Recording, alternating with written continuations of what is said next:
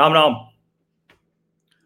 कल देर रात तक भारतीय जनता पार्टी की केंद्रीय चुनाव समिति की बैठक हो गई। जिन जिन राज्यों के टिकट घोषित होने हैं, वहाँ के प्रभारी, वहाँ के मुख्यमंत्री उप मुख्यमंत्री संगठन महामंत्री, प्रदेश अध्यक्ष, उन सब के साथ आखिरी मीटिंग हो गई। अब किसी भी क्षण वो भारतीय जनता पार्टी की सूची आ सकती है। और इस सूची में जो मूल रूप से कहा जा रहा है, जो सबसे जिसको कहते हैं ना कि एकदम जो सबको पक्की खबर है, वो खबर ये है कि कोशिश ये होगी कि जो मध्य प्रदेश और छत्तीसगढ़ में किया, यानी जो जिसको कहते हैं ना कि मध्य प्रदेश और छत्तीसगढ़ में जो प्रयोग किया था तो दो तरह के प्रयोग थे। एक तो हारी हुई सीटों पर दमदार प्रत्याशी खोजना सबसे पहले वहाँ की सीटें घोषित कर देना। ये तो पहला था। दूसरा क्या था? बड़े बड़े नाम। यहाँ तक कि जो लोग लोकसभा से थे, मंत्री थे, उनको विधानसभा का टिकट दिया, चुनाव लड़ाया। कई लोग ये कह रहे थे कि आखिर क्या होगा, कैसे इनको एडजस्ट करेंगे? अब देखिए, सब एडजस्ट हो गए। अब कोई ऐसा नहीं है जो एडजस्ट ना हुआ हो। आपको कहीं कुछ सुनाई भी नहीं दे रहा हो। नरेंद्र सिंह तोमर, प्रहलाद पटेल, कैलाश विजयवर्गीय मतलब एक से एक नाम सब थे, वो सब हो गए। तो कोई मुश्किल नहीं आई। अब लोकसभा चुनाव में क्या हो सकता है? तो लोकसभा चुनाव में जो भारतीय जनता पार्टी की पहली सूची आने जा रही एक तो ये कि इसमें भी सबसे पहले उन सीटों की बात हो रही है और दो दौर की बातचीत हो चुकी है, उसके बाद एक दौर की चर्चा हो गई आखिरी नाम की सहमति पर और कल एक तरह से कहें, कल मोहर लग चुकी है। अब बस प्रिंट होके किसी भी वक्त, किसी भी क्षण वो आपके सामने आ जाएगा। और भाजपा की पहली सूची आने का एक संकेत ये भी समझ लीजिए कि अब किसी भी दिन, किसी भी दिन, अगले हफ़्ते में या अधिकतम उसके अगले हफ़्ते इसे अगले हफ़्ते में ही आ जाएगा। तो किसी भी दिन आपको, ये तो अभी पहला हफ़्ता चलेगा ना तो अगले हफ़्ते तो उसमें किसी भी दिन आपको अधिसूचना भी जारी होती हुई दिख जाएगी। अधिसूचना भी जारी होती हुई दिख जाएगी। तो अब हारी हुई सीटों पर जो 160 सीट हैं, उसके प्रत्याशी बहुतायत के तय किए जा चुके हैं। और उसमें एक तो ये है कि अपना जो है नेता, वो तो रहेगा ही रहेगा। अगर दूसरी पार्टी का भी कोई नेता है और वो चुनाव जीत सकता है और वो भारतीय जनता पार्टी में आने के लिए तैयार है, नरेंद्र मोदी की जिसको कहते हैं ना, जो हर नेता आता है तो वही कह के आता भी है कि नरेंद्र मोदी को, की नीतियों को आगे बढ़ाएँगे। अगर वो कह के आने को तैयार है तो फिर वो नेता भी उसमें सूची में शामिल है। तो मोटा मोटा कहें तो बहुत साफ़ साफ़ दिख रहा है कि भारतीय जनता पार्टी के लिए लक्ष्य ये है कि कहीं से भी कोई कसर नहीं रह जानी चाहिए। अब वो कसर आपको जो हारी हुई सीटें हैं उस पर दिखेगा।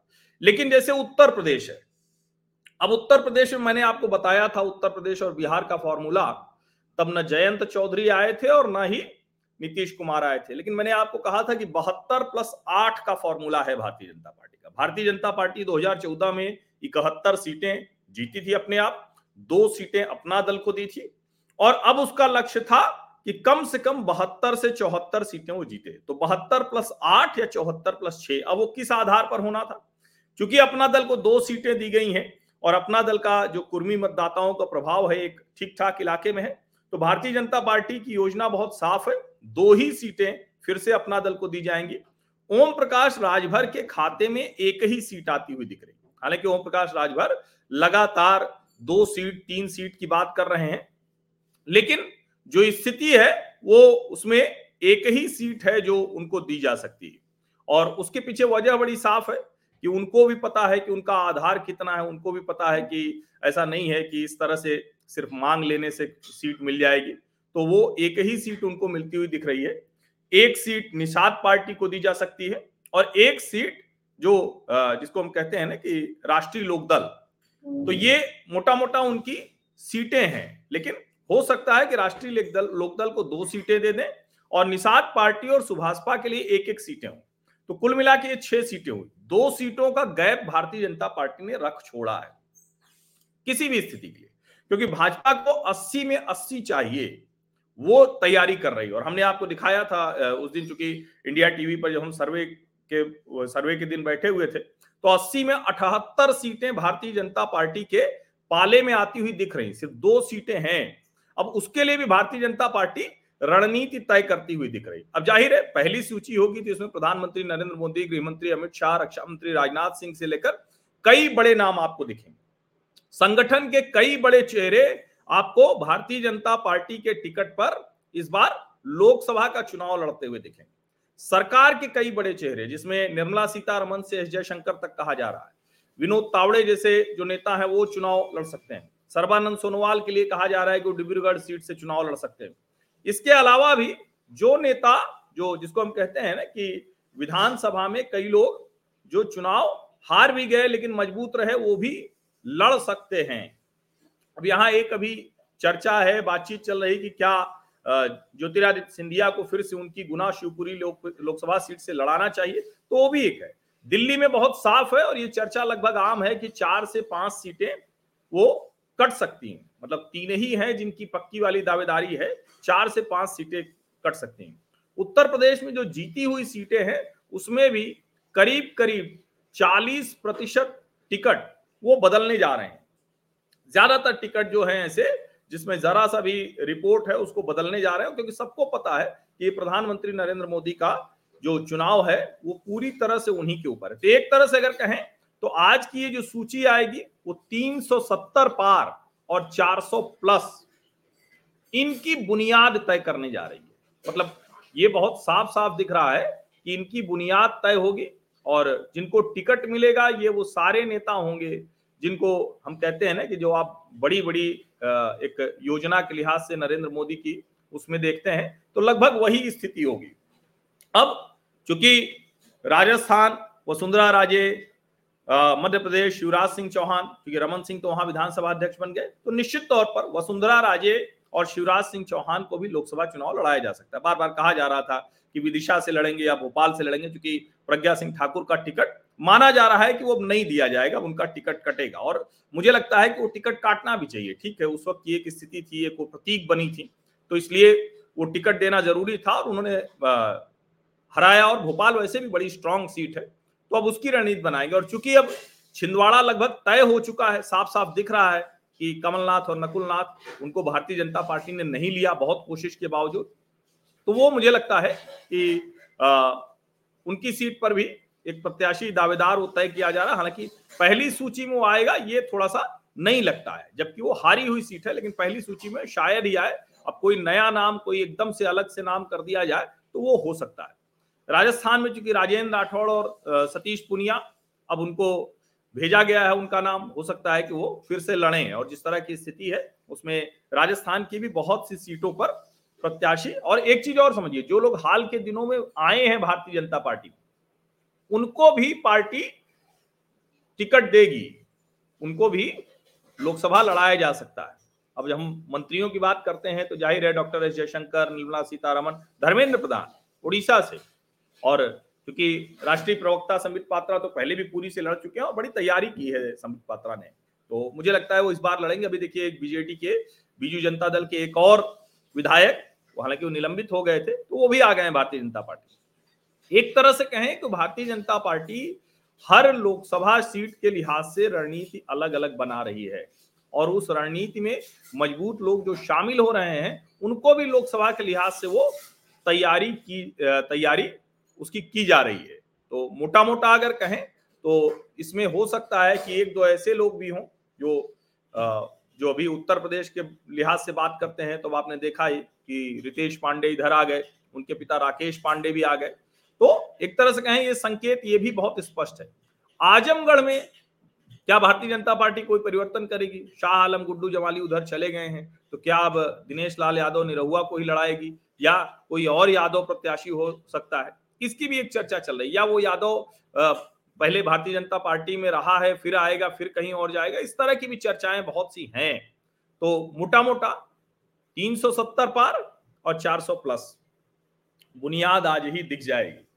पता चल जाएगा कि भारतीय जनता पार्टी की ये बुनियाद कितनी मज़बूत है। ये सिर्फ़ नारा भर है या उसके आगे की कहानी है? जैसे दिल्ली में तो कहा जा रहा है भाई, मनोज तिवारी का टिकट पक्का है और मतलब रमेश बिधूड़ी मनोज तिवारी, प्रवेश वर्मा। कहा जा रहा था इनके अलावा सबका टिकट खतरे में। मीनाक्षी लेखी तक का टिकट खतरे में बताया जा रहा था। गौतम गंभीर, हर्षवर्धन और वो हंसराज हंस। तो हंसराज हंस को तो खैर, ये भी कहा जा रहा है पंजाब भी भेजा जा सकता है। तो इस तरह से कई ऐसी चीज़ें हैं, लेकिन मोटा मोटा अगर कहें तो ये तैयारी दिखेगी। और आपको दक्षिण भारत की कुछ सीटों पर भारतीय जनता पार्टी के प्रत्याशी उस तरह के दिख सकते हैं। ये समझना बहुत ज़रूरी है। अब ये जो हो जाएगा, जो जयंत चौधरी वाला तो दो सीटें होंगी तो कौन सी दो सीटें होंगी? तो उन दो सीटों में ज़ाहिर है कि बागपत वो मांग रहे होंगे, मुजफ्फरनगर मांग रहे होंगे, एक बिजनौर सीट भी है। तो अब उनमें से कौन सी सीट देगी, ये भारतीय जनता पार्टी तय करेगी। और सुभाषपा सबसे उनके लिए अनुकूल सीट है गाजीपुर।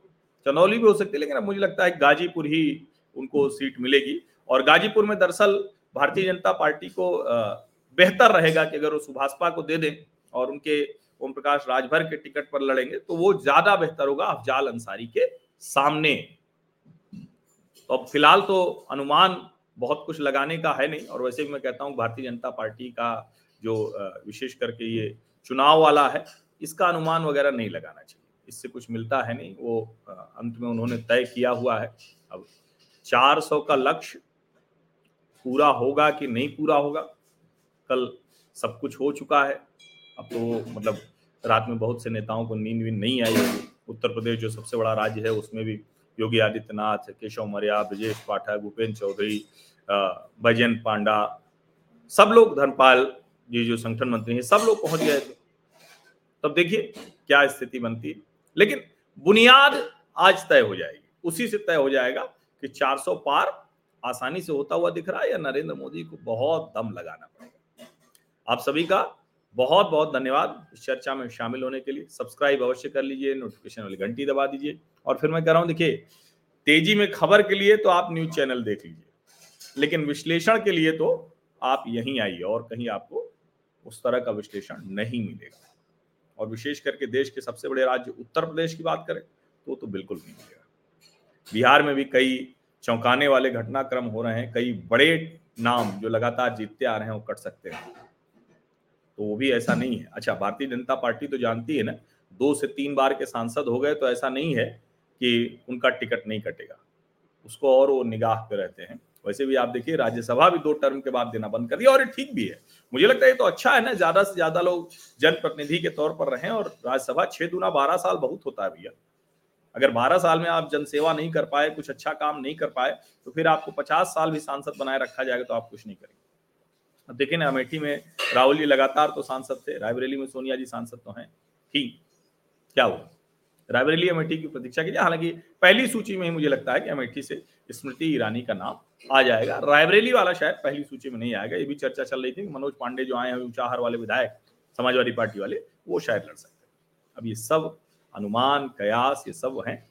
लेकिन आने दीजिए सूची, उसके बाद ही बात होगी। लेकिन इतना तय है, चार सौ प्लस तीन सौ सत्तर पार। उसकी बुनियाद आज ही रखी जानी बहुत बहुत धन्यवाद।